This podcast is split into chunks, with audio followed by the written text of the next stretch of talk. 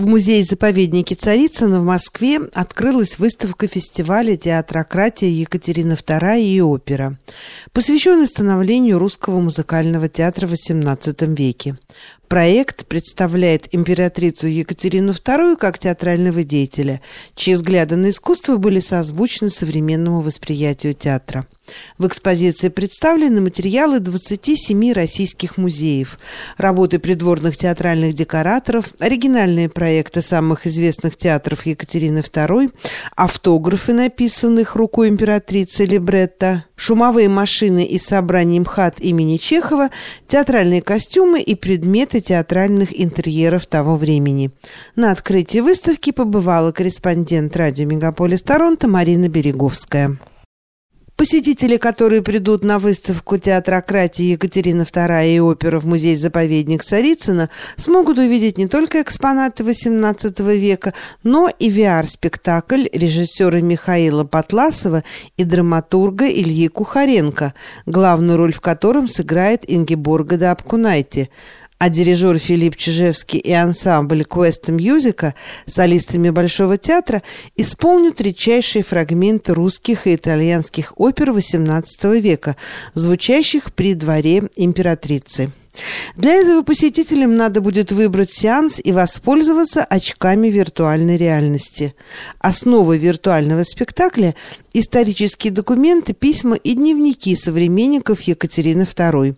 Вот такой необычный способ погружения в мир оперы XVIII века предпочли создатели экспозиции. Театрократия – это всепроникающая власть театра. С одной стороны, это способность видеть театральность во всем происходящем, а с другой стороны, стороны, стремление упорядовать жизнь в соответствии с законами спектакля.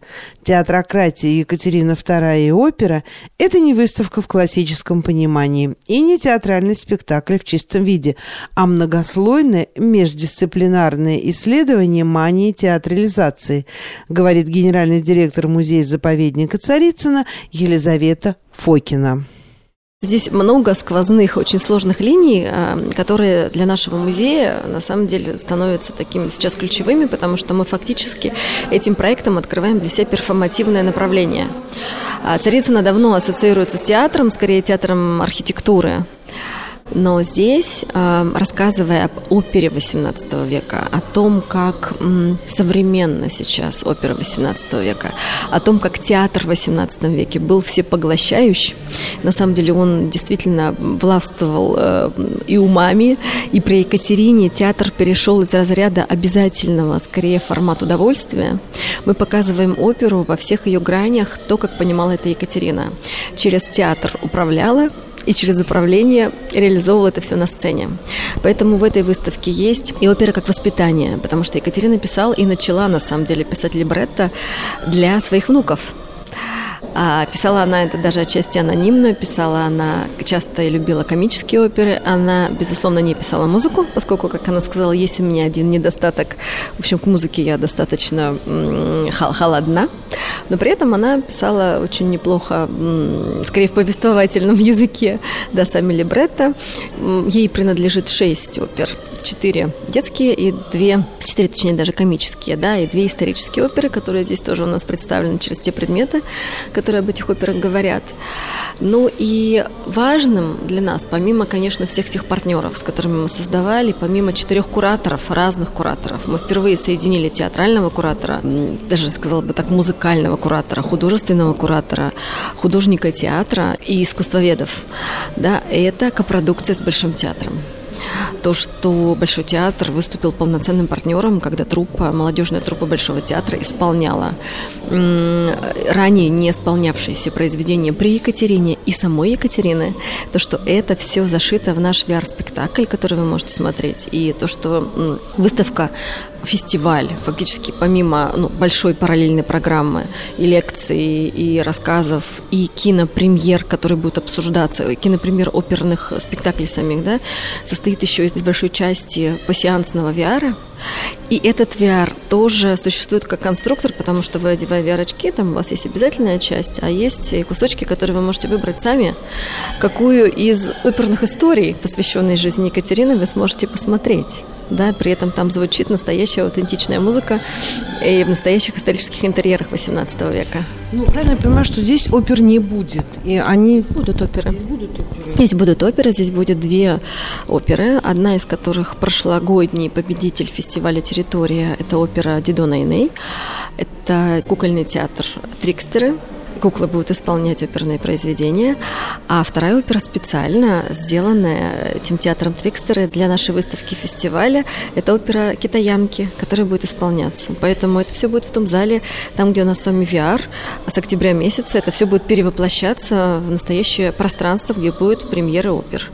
И резидентом нашего детского Царицына будет являться детская оперная мастерская, которая была специально сделана а, совместно с театром «Новая опера» а, имени Евгения Колобова. Это партнер нашего проекта, с которым мы а, разрабатывали всю детскую программу и мастерские для детей и по созданию оперы, и по исполнению, вообще по истории оперы. Это то, что будет у нас тоже в рамках такой большой программы. Правильно я понимаю, что будет один билет на все, да? Или как-то отдельно надо покупать билеты? Нет, это будет один билет на все, просто он будет по сеансам. Заранее уже нужно будет понимать, э, что ты в определенное время попадаешь на VR-спектакль и так рассчитывать свое время, чтобы ты на этот спектакль попадал.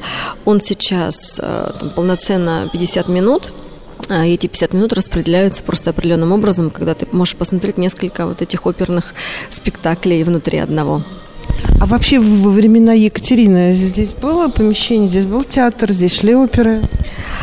Но э, история нашего дворца э, и все эти тайны его строительства говорят о том, что, конечно, Екатерина дворца в том виде, в котором мы сейчас с вами в нем находимся, его не видела.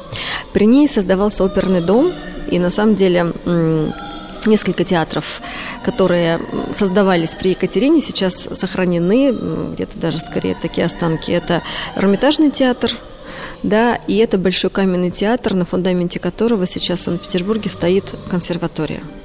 У нас в Царицыне есть оперный дом – собственно, вот эта оперомания, которая захватила вообще весь 18 век, это все, конечно же, идея Екатерины. Но даже наш оперный дом во время Екатерины, который задумывался именно как место для таких, ну, скорее, небольших домашних постановок, не использовался. Поэтому смею вас разочаровать, конечно, вот в таком виде, в котором мы есть. Екатерина дворца не видела, но она здесь долгое время была, жила именно в момент, когда строился сам э, дворец э, архитектором Баженовым. А потом, после?